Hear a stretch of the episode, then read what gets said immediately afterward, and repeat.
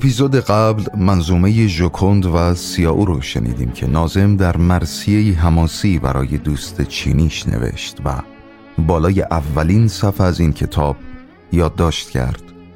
به یاد دوستم سیاو که در شانگهای سر از تنش جدا کردند. حقیقتا که بخشایی از این منظومه منو به شخص تکون میده. چه منظومه بینظیریه وقتی اینطور شاعرانه در رسای دوستت بنویسی و چون شب گذشت و یافتی آنچه می‌خواستی و چشمانت خسته شد بگذار سرت را چون گل مینای زرد ژاپنی روی کتاب ها بخواب سیاه بخواب. واقعا که شاهکاره به نظرم. تو این اثر نازم به لحاظ روایی جنبه خیلی بازیگوشانه ای رو ارائه میده که نه تنها شعر اتفاق میفته بلکه جنبه پررنگ نمایشی هم داره. 1929 این منظومه رو منتشر کرد. حالا یه سوال. منصفانه آیا شعری رو سراغ دارین تو ادبیات خودمون؟ اونم تا امروز 1402 شعر اینقدر مدرن. حماسی اینقدر اکسپرسیونیستی که اتفاقا روی این بنیان ها تا اینقدر فوقالعاده مستحکم ساخته شده باشه. ژوکند لبخند بر لب سانتیمانتال رو در روایتی جذاب به زنی اسیانگر بدل کردن فقط از نازم برمیاد. این نکته رو هم یادمه که یادآوری کنم. سیاو به زبان فرانسوی مسلط بود و مدتی قبل از اینکه تو دانشگاه مسکو تحصیل کنه تو پاریس. درس می‌خوند. به حال به نازم بارها گفته بود که مدتی که در پاریس زندگی می‌کرده بارها و بارها به تماشای ژوکند می‌رفته و عاشق اون تابلو بوده.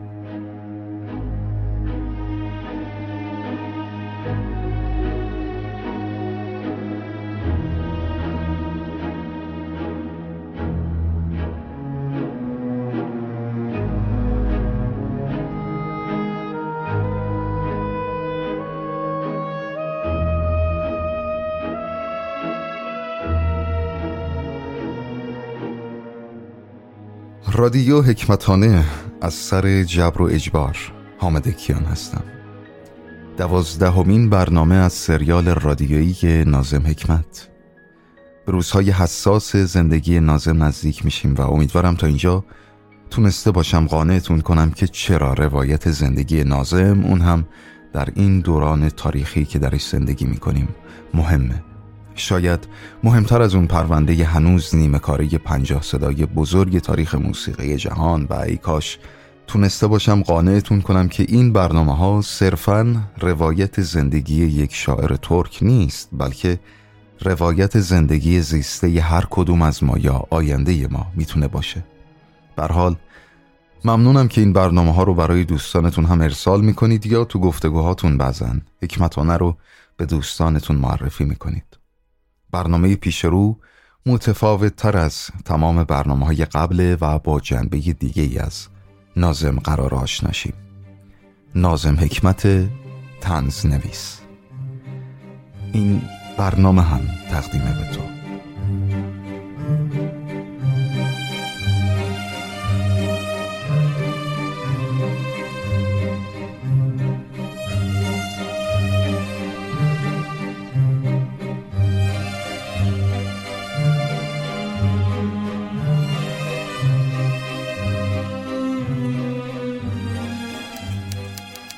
1931 سال انتشار پنجمین دفتر نازم یک به اضافه یک مساویه با یک که با همراهی نایل چاکرهان روزنامه نگار نویسنده و معمار ترک همکاری و منتشر کرد. در مورد چکرهان همین توضیح کوتاه که 1983 جایزه معماری آقاخان رو هم گرفت و 2008 فوت کرد.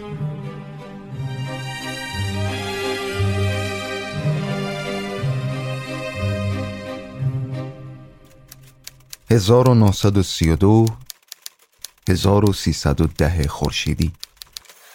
همزمان با سال تولد چهرهای مورد علاقه من که دوست دارم اینجا ازشون یاد کنم مثل آقایان احمد محمود، سیدی سیرجانی و فرهنگ شریف صدای بزرگ تار ایرانی رسیم لی آی در همون ابتدای سال تعطیل شد.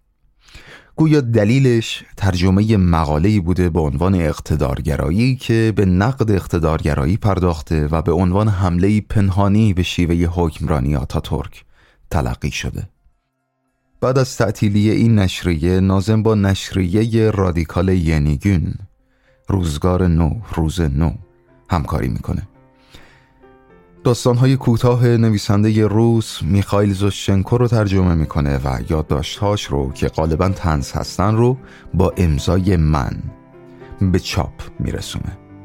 اونچه که در ادامه خواهید شنید از یادداشتهای تنز نازمه که در کتابی با عنوان داستانک ها ترجمه آقای ایرج نوبخت نشر دنیای نو چاپ اول 1388 منتشر شده.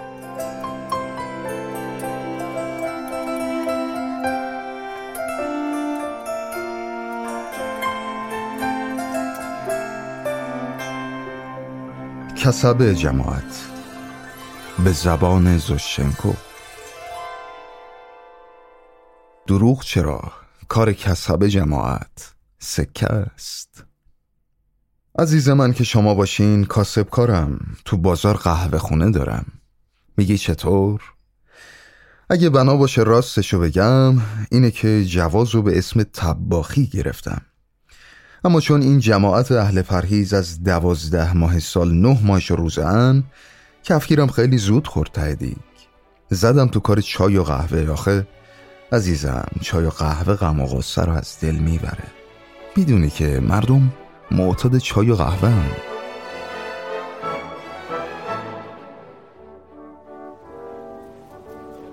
مغازم جای باصفاییه.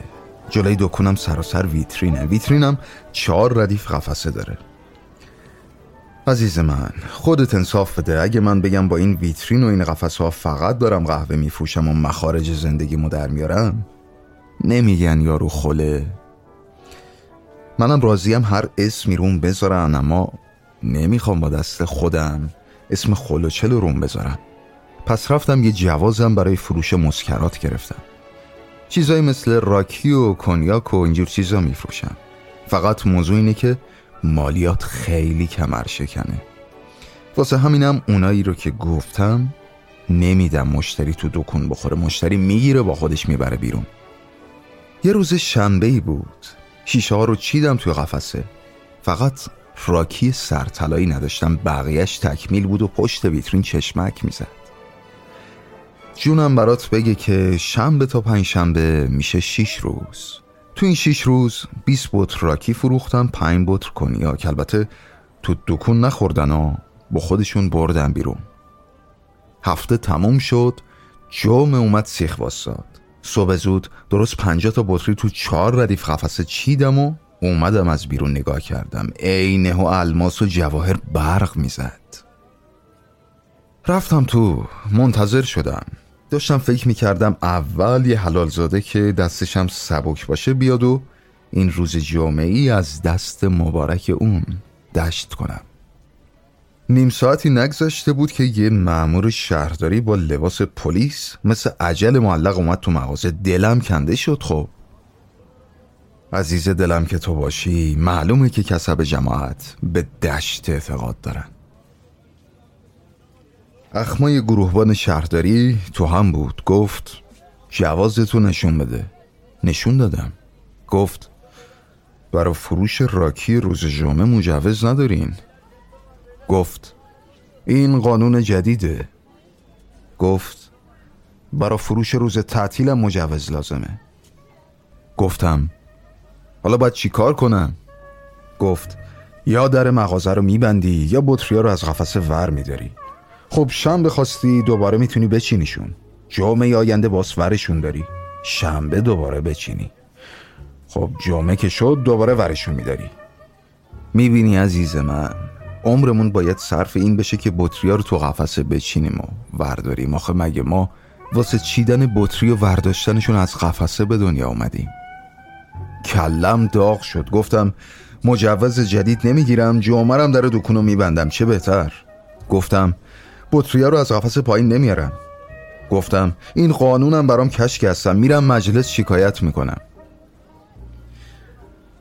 اما عزیز من مجلس ملت تو آنکاراست از اینجا خیلی دوره. ما هم یه چیز گفتیم دیگه. مگه اونا بیکارن که بیان درگیر مسئله قامز بطریای قفسه ماشن رفتم کلانتری. گفتن یه درخواست بنویس. نوشتم. دارن پیگیری می‌کنن. فقط عزیز من دروغ چرا؟ کار ما کسب جماعت سکه است.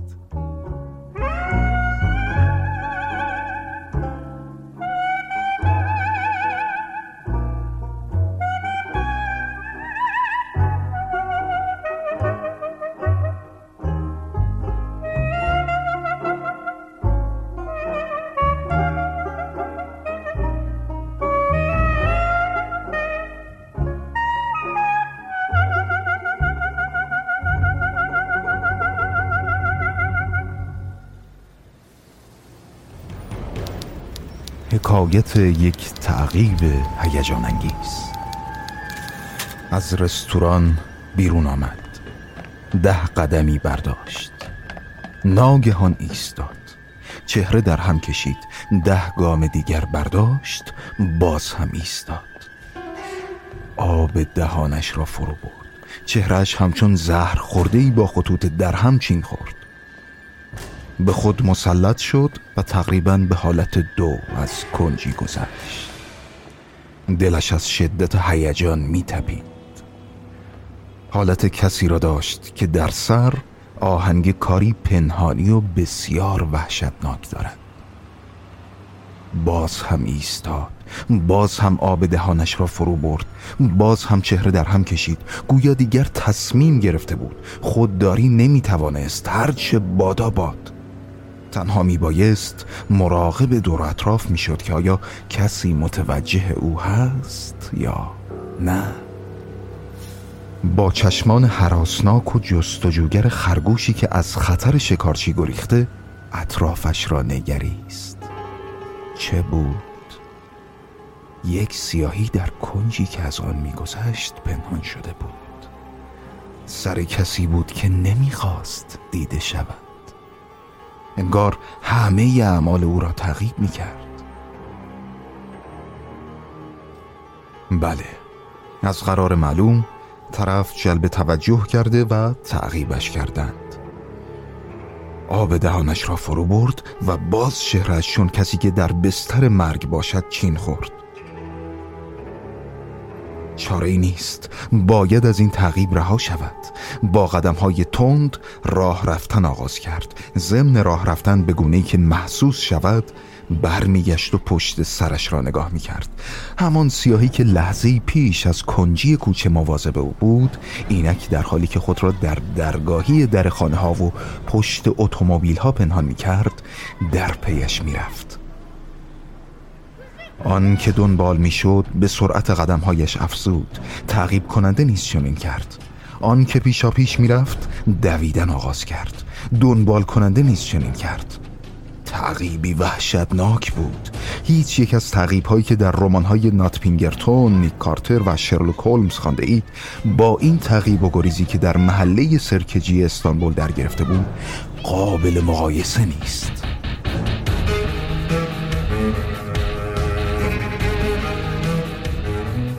من هم به شدت دستخوش هیجان و کنجکاوی بودم.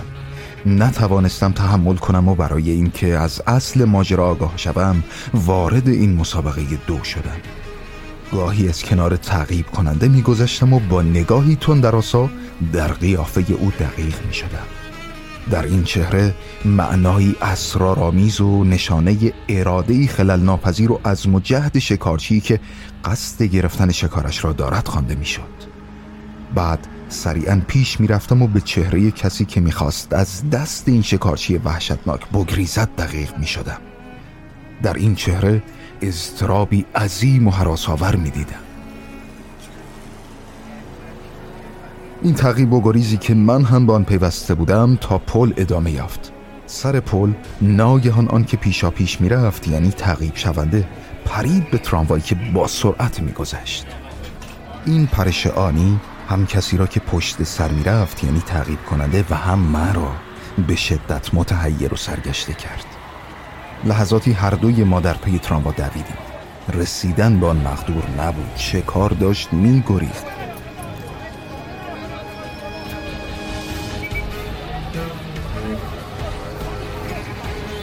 اما درست سر لحظه تراموای دیگری در همان مسیر حرکت می کرد که به دادمان رسید.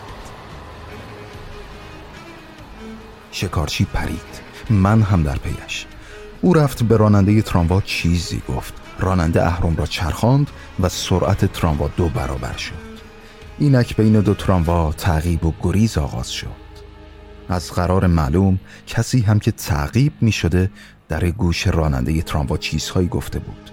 چرا که تراموای جلویی هم با حد اکثر سرعت حرکت می کرد.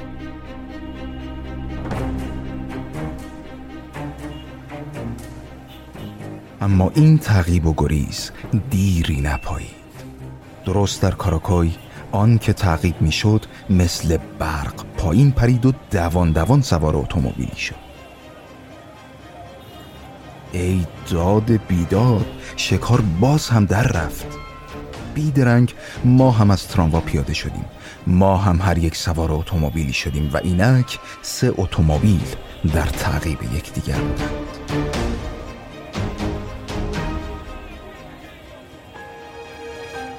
در عرض دو دقیقه تپه باشی را رد کردیم. از دارالبدایع گذشتیم. از هیجان میلرزیدم چرا که وارد ماجرایی بسیار اسرارآمیز و موهش شده بودم. سرانجام این تغییب و گریز لجوجانه چه خواهد شد؟ هر چه بادا باد. کسی چه می‌داند؟ آن که می‌خواهد خود را از دست این تغییب نجات دهد قربانی چه ماجرای وحشتناکی است و آنکه در تعقیب اوست چه پلیس مخفی با اراده و صاحب عزمی است. اما شاید هم این ماجرا چیزی جز تعقیب و گریز پلیس و دزد و قاتل باشد. از شیشه ماشین نگاه کردم. داشتیم حربیه را میگذشتیم. راننده پرسید ماشین اولی تو عثمان بیک پیچید ماشین پشت سریش هم اونجا داره میپیچه. منم بپیچم. ای بابا چرا می‌پرسی؟ زود باش بپیچ. در خیابان عثمان بیک حرکت می‌کردیم. راننده باز پرسید های جلویی واسادن؟ ما واسیم؟ آره واسا. ماشینی که جلوی همه بود در عثمان بیک مقابل آپارتمان بزرگی ایستاد. آن که تعقیب می‌شد از ماشین پیاده شد با آپارتمان رفت و قیبش زد. آن که در تعقیبش بود هم پیاده شد. من هم پیاده شدم. نزدیکش رفتم. صورتش به شدت زرد بود. حالتی درمانده داشت. داشت سرش را میخواراند طاقت هم تاخ شد. پرسیدم حالا چی میشه؟ با حالتی درمانده و معیوس گفت چی می‌خواستی بشه؟ از دستم در رفت دیگه. اه خیلی خوب. شما برین داخل خونه. فایدهش چیه؟ یارو رفت دیگه. حالا اونجا هر غلطی که دلش خواست می‌تونه بکنه. خب آخه خب آخر رو ولش کن. از وقتی که تو سرکجی رفت داخل اون رستورانه دنبالش بودم. می‌دونم روغنای غذای اون رستوران افتضاحه. تقریبا چند نفر رو جلو در همون رستوران گیر انداخته بودم. فقط همین یکی در رفت. حالا هم حتما خیلی راحت مردک داره توف می‌کنه. چی گفتیم؟ توف می‌کنه؟ آره دیگه. حالا لابد کلی داره توف می‌کنه.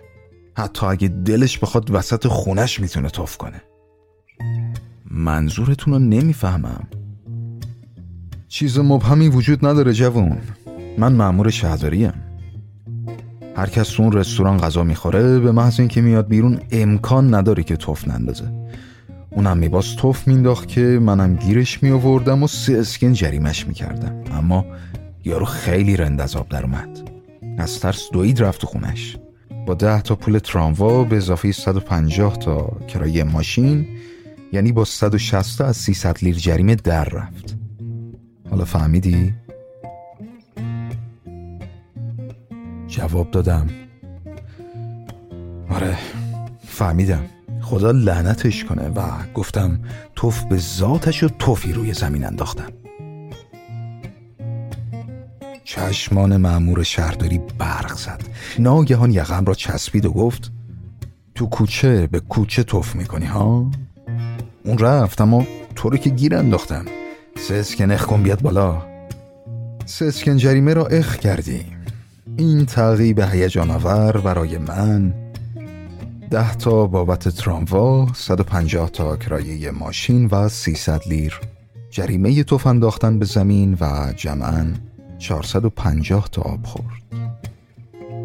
حالا این ماجرا را برای روزنامه می نویسم که ماهانه 250 تا می گیرم نویسنده من روزنامه ینیگون روز نو روزگار نو. 1931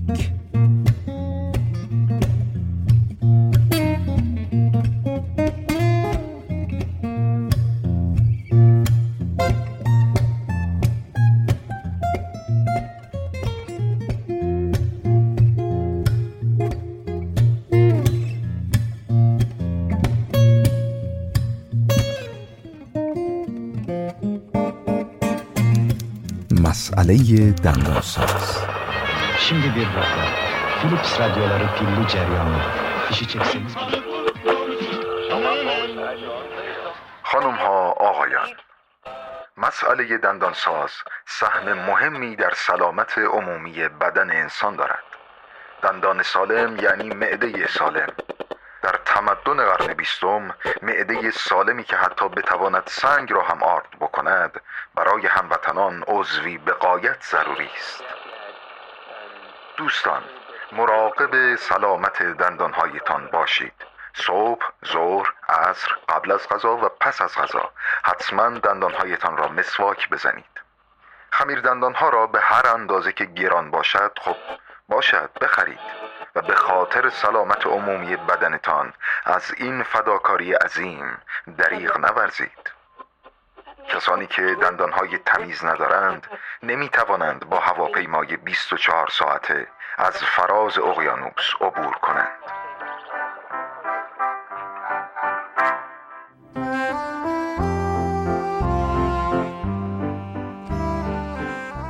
عزیز من که شما باشید با در نظر گرفتن همه این موارد 20 سالی می شود که از دندانهایم مراقبت می کنم.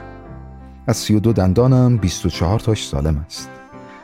اما بقیه تعدادی را در جنگ جهانی اول هنگام تناول نان از دست دادم. تعدادی هم در جریان نوعی بوکس بازی ریخت. با این حساب روز گذشته یکی از دندانهای آسیایم درد گرفت. در درک این نکته که باید بیدرنگ به دندان پزشک مراجعه کنم لحظه ای تردید نکردم. به همان اندازه که دندانها مهمند دندان پزشکان نیز به همان اندازه هموطنانی شایان اهمیت و تقدیرند. بی تردید چنین است و جز این نیست.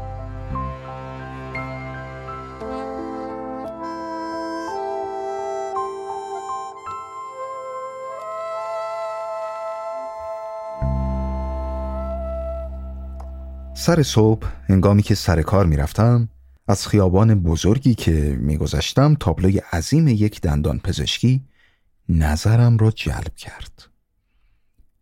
کریم سامی کشیدن دندان بدون درد و سوزش. به خودم گفتم پسر این کوچه خوب یادت باشه. اصری که از سر کار برگشتی برو پیش کریم آقا و دندونتو بده بکشه.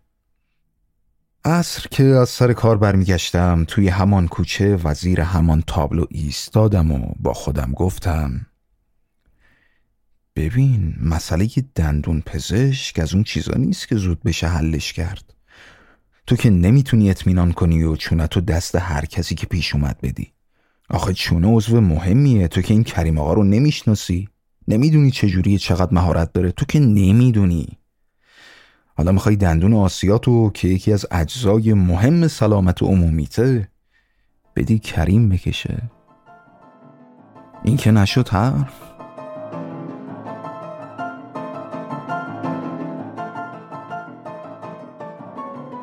ده پانزده روزی از این ماجرا گذشت. دندان دردم به صورت غیر قابل تحملی باز شروع شد. صبح فوری به داروخانه پایین خانه دویدم داروخانه چی؟ دندان پزشکی را توصیه کرد. کوچه نوزمین دندان پزشکی کامل افندی. با خودم گفتم دیدی پسر کارا روبرا شد. همین اصری بی معطلی میرم پیش کامل افندی و دندون آسیامو تسلیمش می‌کنم. عصر ساعت هفت. دم در کلینیک کامل آقا ایستادم و با خودم گفتم تو باز مگه دیوانه شدی پسر؟ چطور میشه اطمینان کرد به دندون پزشکی که یه داروخونه چی معرفی کرده؟ دارو ساز می‌تونه تو کار خودش ماهر باشه اما از دندون پزشکی چی سرش میشه؟ به خودت بیا پسر. احتیاط کن. تازه درد دندونت هم که خوب شده. یالا برو خونت. هشت روز بعد باز هم دندان دردم شروع شد اما چه شروع شدنی؟ غیر قابل تحمل بود. شروع کردم به فکر کردن. یعنی آدم وقتی دندان درد داشته باشد چقدر می‌تواند فکر کند؟ همانقدر فکر کردم. سرانجام طاقتم تاق شد. دویدم داخل کوچه. در حالی که چشمم به تابله ها بود میدویدم. راستی راستی دندان پزشک جماعت هم در استانبول خیلی زیادند. بالاخره به یک تابلوی خیلی بزرگ رسیدم. در دو طرف تابلو عکس دو مدال بزرگ آویزان بود. البته دندان پزشکی که مدال گرفته باشد ماهرترین دندان پزشک است.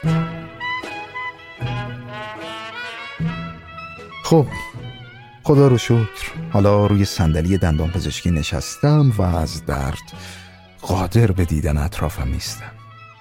دندان پزشک داشت انبر را داخل دهانم می برد که ناگهان چیزی به ذهنم رسید و پرسیدم. آی دکتر ببخشید این مدالاتون بابت کدوم کشف علمی افتخارآمیزتونه؟ دندان پزشک گفت اینا مدال فداکاری آقا. سال پیش توی آتیش سوزی بچه ای رو نجات دادم و تو این راه یه چشم و دو انگشت دست راستم و از دست دادم. اما اشکالی نداره. شغلمونو که از دست ندادیم. شمام نگران نشو. خیلی طول نمی‌کشه اما بالاخره دندون شما رو با یه چشم و انگشت که می‌تونم بکشم.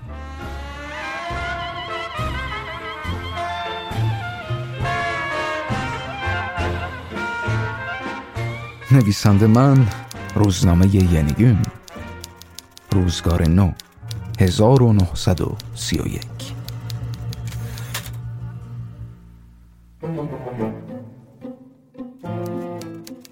آبرینی که از سر کوچه میگذرند.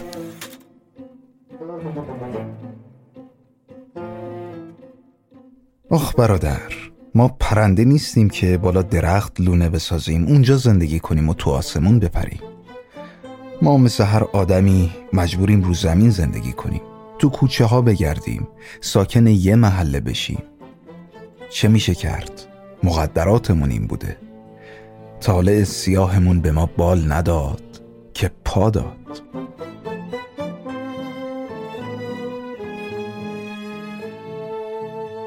عزیز من حالا که پرنده نیستیم حالا که توی محله زندگی می‌کنیم حالا که محلمون یه کوچه داره چه بهتر که این کوچه گلی نباشه؟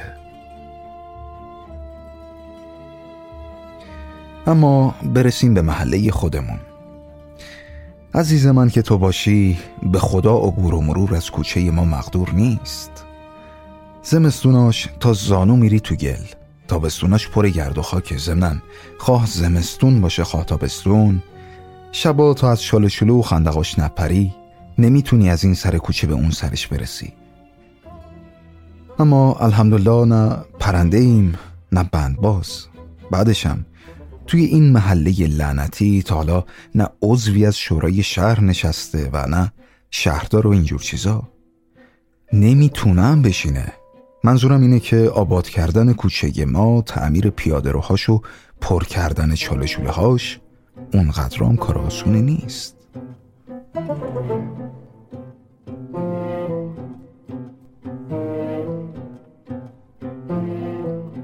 خیلی خوب. اگه محله ما آباد نمیشه ما اهل محل مجبور نیستیم که تا آخر عمرمون تو گل و لاوول بخوریم. تو گرد و خاکاش قلط بزنیم و دست و پاهامون تو خندقاش ناقص شه. روزی از روزا اهل محل رو جمع کردیم و یه عرض حال برای شهرداری نوشتیم و به نام دموکراسی درخواست کردیم که کوچمون آباد کنن. یه ما گذشت. دو ما گذشت. چهار ما گذشت. تابستون اومد زمستون رفت اما کوچه ما به احترام آزادی و دموکراسی رنگ آبادی به خودش ندید. برداشتیم یه عرض حال دیگه نوشتیم. از اون تند و تیزاش. این بار دیکتاتور معبانه یه ما گذشت. پنج ما گذشت. تابستون اومد زمستون رسید. باز تابستون شد اما کوچه و محله ما؟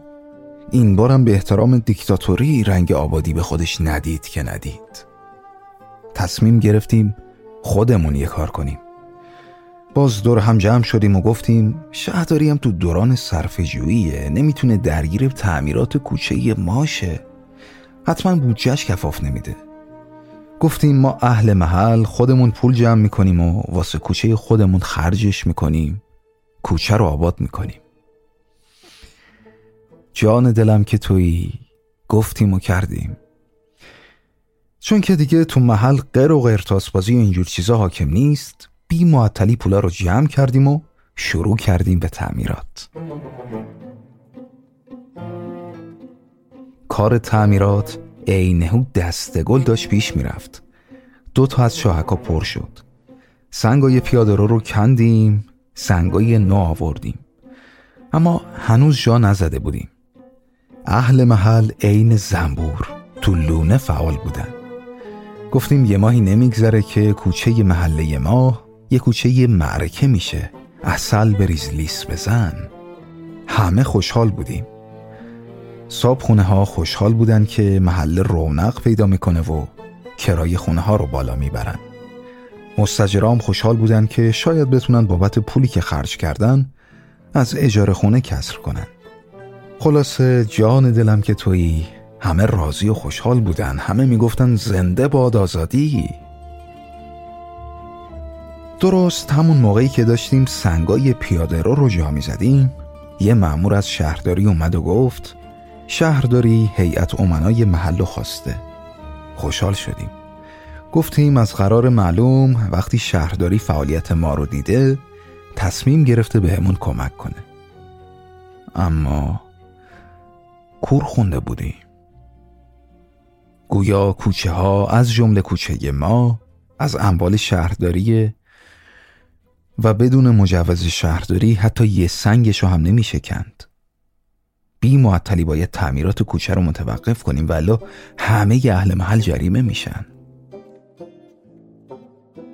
ای داد بیداد دیدی چی شد؟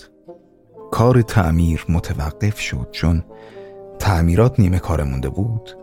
کوچه به کلی شد جیگر زلیخا. گردن کچ کردیم و منتظر شدیم که متخصصای شهرداری بیان و اجازه تعمیر بدن. یه ما گذشت دو ما گذشت پنج ما گذشت. خبری نشد. تابستون تموم شد زمستون گذشت باز تابستون اومد. خبری نشد. گیج و سرگردون بودیم که حالا باید چه غلطی کنیم. شهرداری که مرمت نمی‌کنه ما اجازه تعمیرات نداریم. کوچم پر گرو کوچم که پر گل و گرد و خاک و چاله و خندقه. اینک حال محله ما چنین است. بودن یا نبودن. نویسنده من روزنامه ینیگون روزگار نو 1931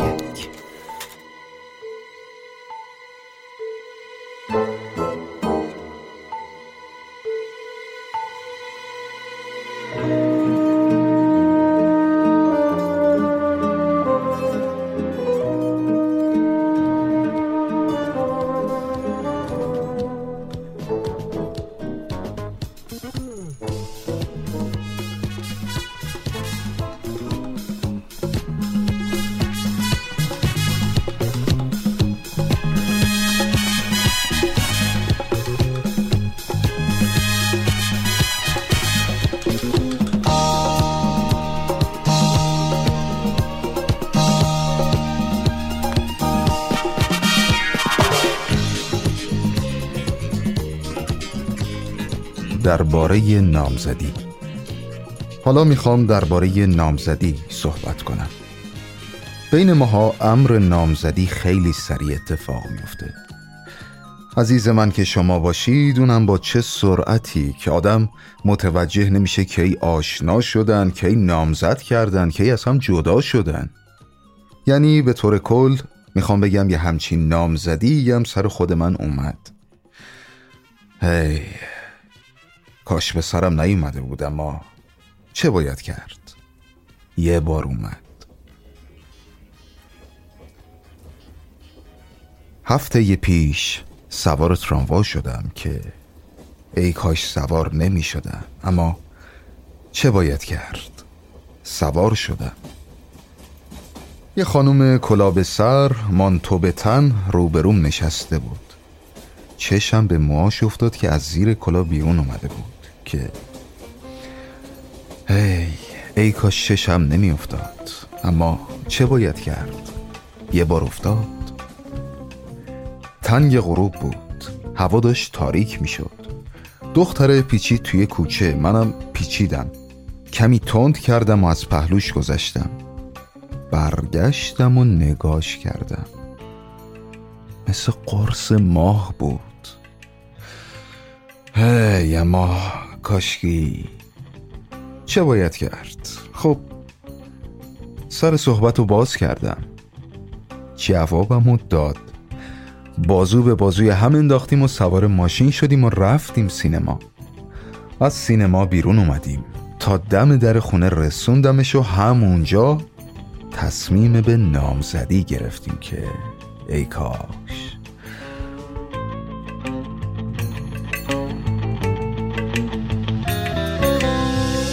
فردای اون روز یه راست رفتم پیش پدر دختره.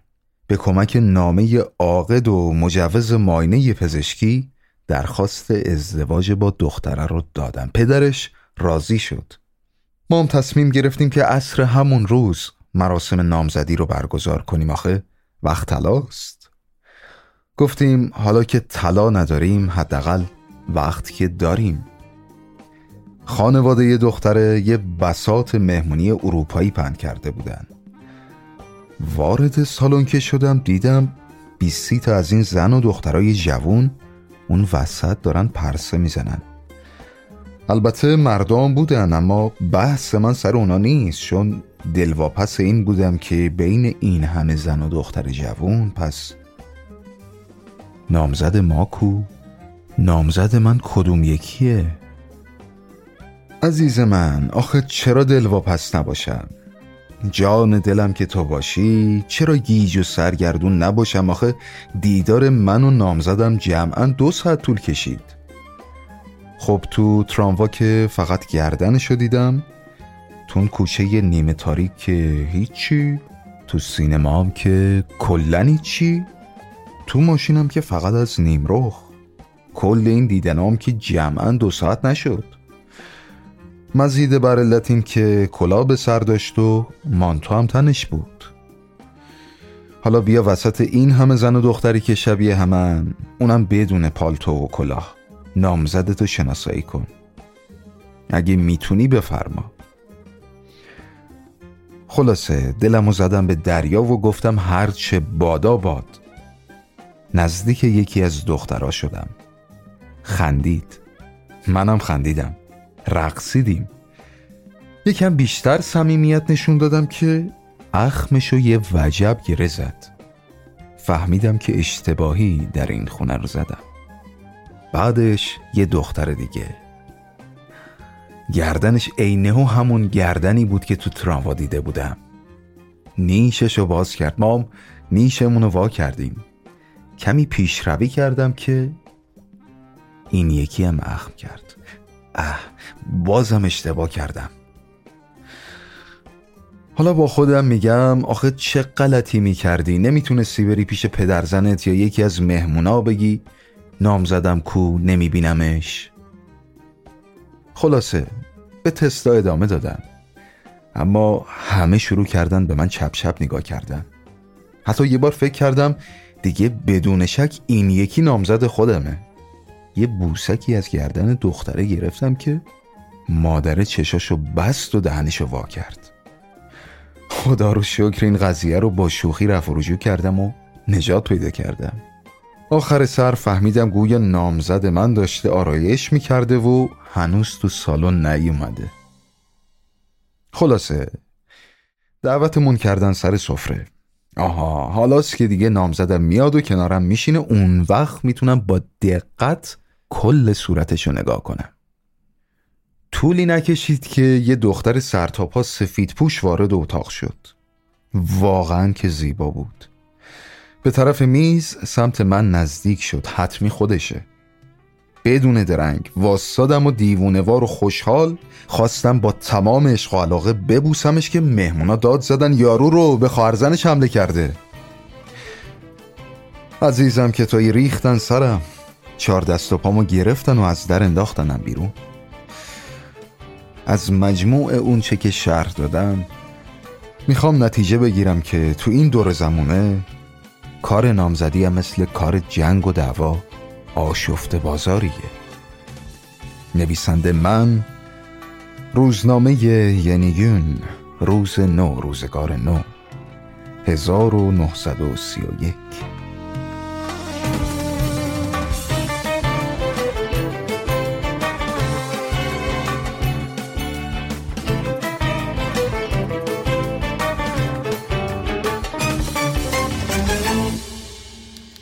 در دندان پزشکی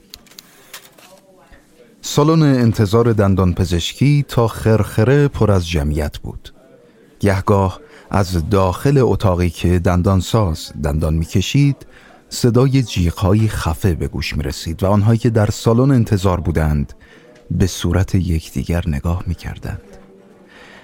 یکی مجله مصوری را ورق می‌زد و دیگری انگار که در معبد است با ترس و احترام بیان که جم بخورد. نشسته بود.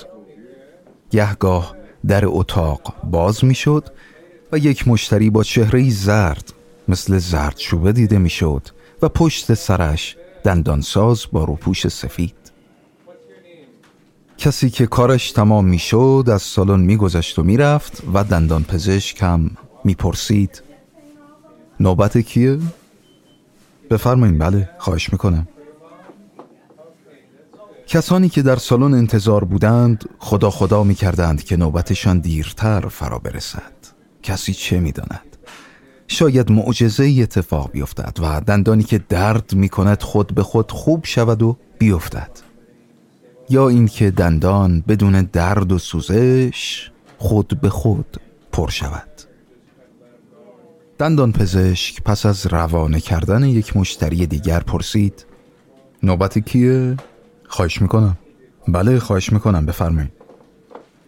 در میان منتظران بلند قدی از جا پرید. در حالی که تبسمی بر لب داشت به طرف دکتر رفت.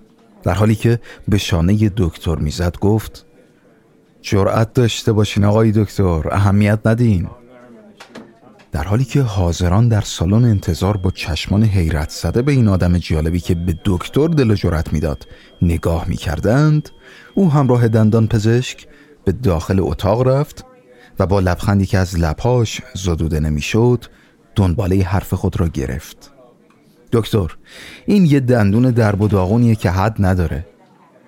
بدون رحم و دلسوزی بکنینش.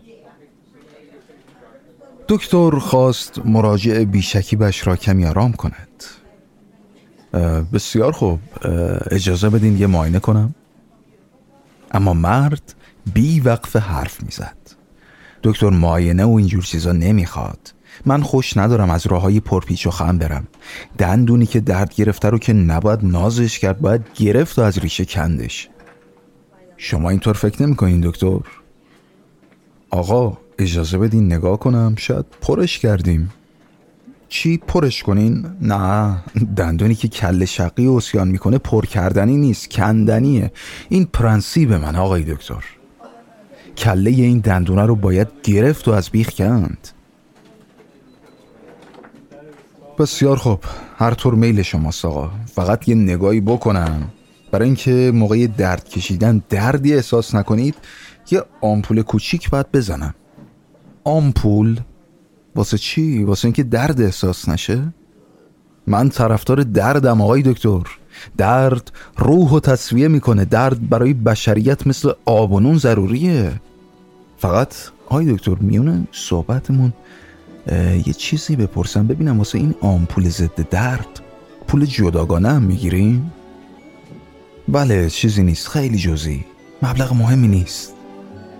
دکتر موضوع اصلا این نیست. گفتم که من طرفدار دردم. دندونو باید با درد کشید و گذاشت کنار. بسیار خوب آقا. باشه. رو صندلی بشینیم. مراجع شجاع طرفدار درد ناگهان عقب رفت. کی؟ من؟ منو میگین دکتر؟ اشتباه می‌کنین. سپس در اتاق را گشود و صدا زد. یالا بیا عزیزم بیا. زنی ریزه میزه از میان جمع سالن انتظار بلند شد و با ترس به مرد جسور طرفدار درد که دم در اتاق دندانسازی ایستاده بود نزدیک شد. مرد دست زن را گرفت و به داخل اتاق کشاند و گفت عزیزم بشین رو صندلی. سپس رو به دکتر کرد و گفت جرأت داشته باشین آقای دکتر بکنین این دندون لعنتی رو. نویسنده اورهان سلیم. روزنامه تان 1935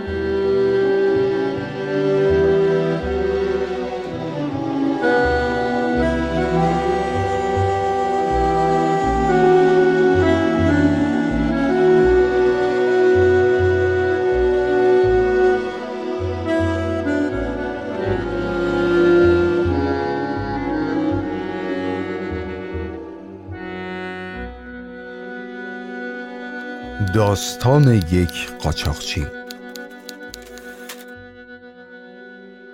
عزیز من که تویی خیلی وقته که قاچاق می‌کنم. انواع اقسام قاچاق اما والا بلا همچین ماجرایی تالا سرم نیومده بود. تالا تو همچین تلهی نیفتاده بودم و دیگه دلم نمی‌خواد بیفتم. خب گوش کن بذار تعریف کنم. شیش ماه پیش یه محموله کاغذ سیگار قاچاق بار کردم و سوار قطار شدم با واگن درجه یک. قرار بود برم باندرما از اونجا بیام استانبول. کاغذا رو لا بلا مرتب و منظم لای شال پیچیدم و بستم به کمرم. ترن از ازمیر حرکت کرد. توی واگن جز من چهار نفر دیگه بودن. هر چهار نفرم مثل این آدمای واگنای درجه یک. خیلی شیک و پیک بودن. تو این کوپه کسی حرف نمی‌زد. هممون همدیگه رو داشتیم با گوش چشم ورانداز می‌کردیم. اما بین این آدما یکی بود که از ششاش فهمیدم آدم خطرناکیه. یه آقایی بود با قد متوسط کمی چاق و چه شبرو مشکی. همش ما رو میپایید. عزیزم که تو باشی چندین بار سنگینی نگاهش رو رو کمربندم احساس کردم. قطار داشت به ماناسیا نزدیک می‌شد. یه ساعت دیگه ماناسیا بود. پلیس و مامورای گمرک ماناسیا خیلی آدمای باهوش و زرنگی تو کله پا کردن دومی ندارن. من از سر جام بلند شدم رفتم دستشویی کاغذای لای کمربندم و سر و سامون دادم. بعد از من یکی دیگه از مسافرها بلند شد و رفت. رفت و برگشت. دو نفر دیگه هم رفتن و برگشتن اما اون آقای چشب رو مشکی از سر جاش شوم نخورد. حدود 20 دقیقه به ماناسیا مونده بود. ما چهار نفر تو کوپه حتی یک کلمه هم تا اینجا با هم حرف نزده بودیم. که یهو آقای چشب رو مشکی از سر جاش بلند شد و گفت آقایون من همه چی رو می‌دونم. شما همتون قاچاقچی کاغذ سیگارین. راستش من خودم خیلی تعجب کردم. اون ستای دیگه هم انگار بهتشون زد. چه شب رو مشکی ادامه داد. همتون قاچاقچین اما معلومه که این کاغذها رو جای خوبی قایم نکردین. یکیتون لای کمربندتون گذاشتین اون یکی لای آستر کتتونه و اینجور جاها. حالا ماناسیا که رسیدیم مامورا میان سر وقتتون و همتون رو می‌گیرن. اما می‌خوام یه محبتی در حقتون کنم. بیاین کاغذها رو تو خود کوپه قایم کنیم. مثلا پشت اون پشتیه لای این تخته یا اینکه پشت اون جداره شیشه. آره اونجا. خب یالا بجنبین طرف انگار داشت دستور می‌داد. یه دفعه دیدم که هر چهارتامون از جامون بلند شدیم من از لای کمربندم اون یکی از لای آستر کتش یکی از تو کفشش. کاغذا رو در آوردیم و هر کدوم یه جا قایم کردیم. ترن به ماناسیا رسید.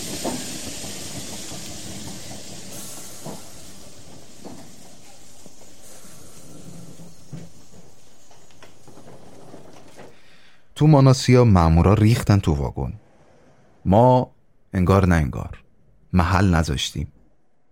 مامورا داشتن سرسری به ما نگاه می‌کردن که باز یهو این یارو چه شب رو مشکیه. از جاش بلند شد و با صدای بلند گفت آیون مامورا این دوستامون قاچاقچی. ببینین پشت پشتی کنار پنجره و اینجور جاها همشون کاغذ سیگار قایم کردن. مامورا سلام نظامی بهش دادن و شروع کردن بگشتن کاغذ سیگارا رو پیدا کردن. چشمتون روز بعد نبینه. فورا صورت جلسه شد و آدرس ما رو گرفتن. نوبت مرد چه شب رو مشی که رسید آدرس اونم گرفتن اما می‌خواستن براش شایزه بفرستن. این یارو هم تو ماناسیا در حالی که دوتا چمدون بزرگ داشت سلانه سلانه رفت و گورش گم کرد. قطار حرکت کرد. ما چهار نفر دمق. از تلهی که توش گیر افتاده بودیم به باندرا رفتیم و همگی رفتیم توی هتل. یهو دیدیم که اون مردک چه شب رو مشکی تو قطار. تو سالن هتل واسطه. ما رو که دید لبخند زد گفت بفرمایین باتون کار دارم آقایون. ببخشین در حق من فکر بدی نکنین. هر ضرر و زیانی که باشه جبران می‌کنم. خب بفرمایین چقدر شد؟ راستش عزیز من که تو باشی تعجب کردیم. این یارو عجب آدم عجیب غریبیه. بر حال هر کدوم هر ضرری که کرده بودیم پولشو داد. بعد حسابی خندید و گفت اما قبل خدافزی می‌خوام کنجکاوی شما رو برطرف کنم. آقایون منم عین خود شما قاچاقچی هم اما یه قاچاقچی کلان. اون دوتا چمدونی که تو ماناسیا پیادشون کردم پر هروئین و کوکائین و کاغذ سیگار و اینجور چیزا بود. برای اینکه بتونم چمدونا رو صحیح و سالم از کنار مأمورا رد کنم این بازی رو در آوردم. خب با لو دادن شما امنیت پیدا کردم. موضوع از این قرار بود. خب آقایون خدا حافظ طرف گذاشت و رفت. حالا عزیز مخاطب من اگه می‌خوای قاچاق کنیم راش اینه. والا این کارایی که ما می‌کنیم اسمش قاچاق نیست یه چیز درهم برهمیه مثل تأسیس یک حزب جدید.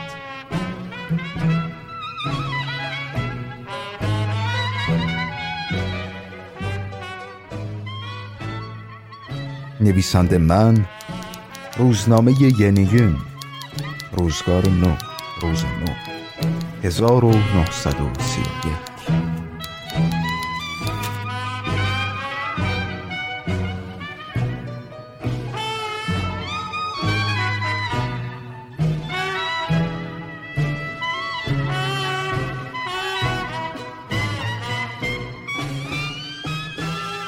حامد کیان رادیو حکمتانه مرداد 1402